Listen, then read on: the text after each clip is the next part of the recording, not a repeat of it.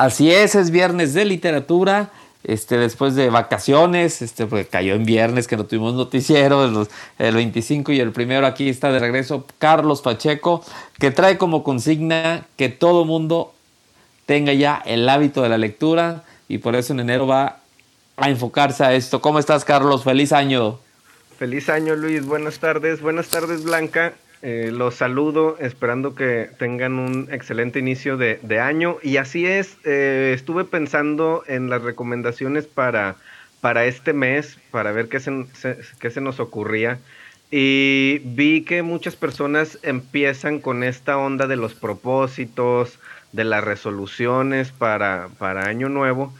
Y algunos, bueno, varios, muchos tenían entre sus resoluciones eh, leer más o por lo menos empezar a leer, ¿no? Y dije, bueno, podemos echarles la mano con algunas recomendaciones para, para empezar a formar este hábito, ¿no? Perfecto, ¿y con cuál es el primero que nos vas a recomendar? Además de que Carlos este, es alguien que le gusta mucho la literatura y es un profesor con glamour. Entonces, lo que nos va a recomendar tiene el toque del glamour.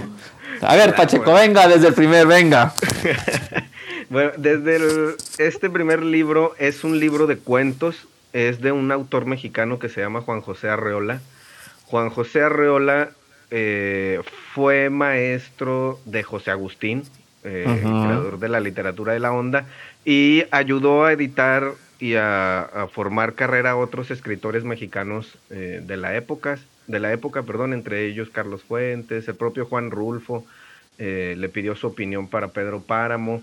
Entonces, eh, en ese sentido es un escritor con muchas influencias, con muchas referencias, y este libro, por eso lo, puse primero, este libro de cuentos, eh, les va a ayudar a los que están apenas formando este hábito o a los que quieren formarlo para darse cuenta qué tipo de literatura les gusta. Eh, los cuentos son muy variados, hay de muchos géneros, hay unos más cortitos, unos más extensos, unos sentimentales, otros no tanto, unos cómicos. Entonces como que en esa variedad creo que pueden alcanzar eh, como a identificar qué es lo que les podría gustar y después tomar una decisión para ya leer una novela o un libro un poquito más, más extenso. Entonces, que tú digas aquí, ah, esto de romántico me interesó, pues el que sigue me voy a aventar un libro de romance o esto de ciencia ficción me voy a aventar con un libro de, ciencia ficción. Entonces, en ese sentido va la recomendación de que, de que puedan eh, tener una probadita de, muchas cosas y después ya, ya decidir. Ok, Blanca. Pues un libro bastante interesante en el sentido de, lo que platicas de, eh, pues que son diversos relatos, algunos muy fantasiosos, otros, este, más, pues según lo que recuerdo, eh, muy descriptivos que parecen así hasta este, como ensayos, o sea, hay de, de todo. Y también pues un escritor que en los últimos años, bueno, se ha vuelto polémico, ¿no? Por, con todos estos movimientos del feminismo. Este, pues hay que recordar que hace dos años Elena Poniatowska, cuando publicó su libro El amante polaco, pues hablaba de un maestro que la había atacado sexualmente y que después dijo que había sido este Arriola, ¿no? Y que ha sido eh, tachado muchas veces de misógino.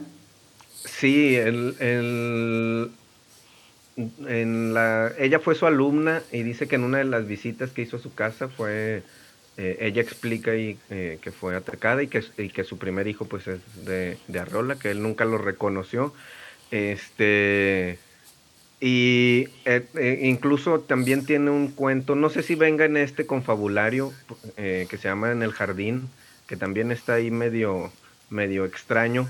Este, y sí, pues envuelto en la polémica en estos últimos, en estos últimos años, pero les cuento un poquito cómo llegué yo a Reola. Una maestra, la maestra Leti Canel, en la universidad nos leyó un cuento que se llama La parábola del trueque eh, que es un cuento que, a mí me impactó mucho, me gustó mucho la forma en la que está narrado y cómo está escrito. Y a partir de ahí me, enganché sin, sin saber nada de, él, ¿no? Eh, ya después que, leí el libro completo, eh, ya me interesé un poquito de su vida y ya y estos datos pues ya surgieron en los últimos años. Este, y, a pesar de esto, pues yo creo que no tiene también como, como pérdida. No, claro que no. es, un gran escritor, sí.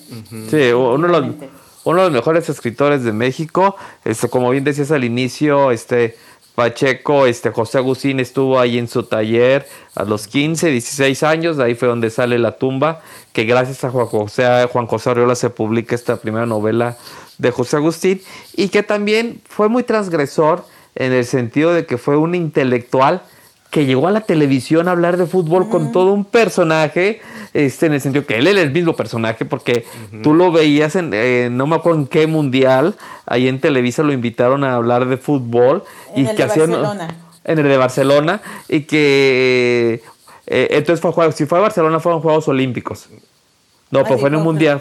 No, fue, fue, fue un mundial de fútbol. Fue en un mundial de fútbol. Fue no, pero no, España no, España es 82. Fue en otro mundial, más para acá. Fue en, un mundial de fútbol ahorita, a ver si alguien ahí lo google, puedes googlear Blanca cuando estuvo ahí. 70. En el Mundial de México 70 y en los Juegos Olímpicos de Barcelona. Entonces fue en los Juegos Olímpicos de Barcelona, sí, ahí es a lo que me refería. En los Juegos Olímpicos de Barcelona y se aventaba todos unos análisis semióticos porque era lo que él hacía, pues obviamente en el deporte le, le, valía valiendo tres cacahuates, ¿verdad? Y hacía unos análisis semióticos y culturales muy padres que obviamente rompían con lo que estábamos acostumbrados a ver en la televisión, este, particularmente en Televisa, en los programas deportivos, ¿no? Entonces se, volvió en un personaje transgresor también en ese momento. Sí, yo como, como ejemplo para, para, escribir siempre les digo a mis alumnos que, que no deben de escribir como hablan, salvo que hablen como Juan José Arreola pueden hacerlo porque pues es muy elocuente y muy este visto así como las entrevistas que tiene en, YouTube y pues habla de una manera pues se reconoce que es un intelectual no entonces les digo si no hablan como Juan José Arreola tienen prohibido escribir como hablan este y, retomando la, razón de la de, de, por qué un libro de cuentos dos de las tres recomendaciones que, que vamos a dar son libros de cuentos porque cuando uno está empezando eh, concluir un cuento nos va a dar una motivación de que ya terminamos algo, ¿no? Aunque sea algo cortito, eh, ya nos vamos a sentir motivados y, vamos a querer seguir como con estas pequeñas dosis de dopamina este, que vamos a conseguir después de haber acabado cada cuento. Entonces,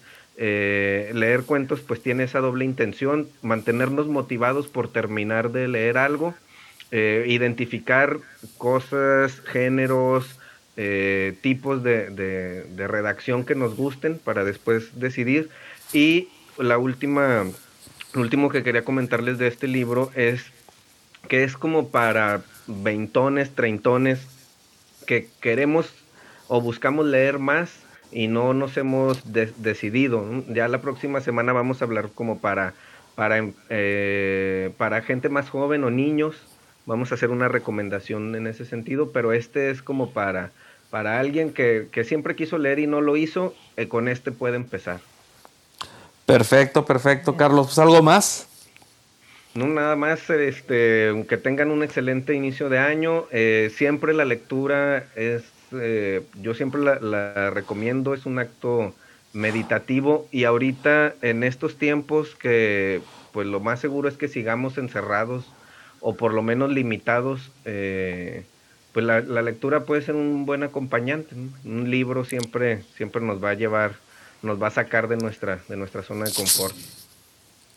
Así es, así es, este, siempre hay que leer y bueno, qué bueno que vas a empezar con estos libros para motivar más a la gente a tomar este buen hábito y que se convierte en un hábito para toda la vida. Pues muchas gracias, Pachaco. No, al contrario, saludos, saludos, Blanca. Cuídate mucho y sigue siendo un profesor con glamour, por favor. Siempre.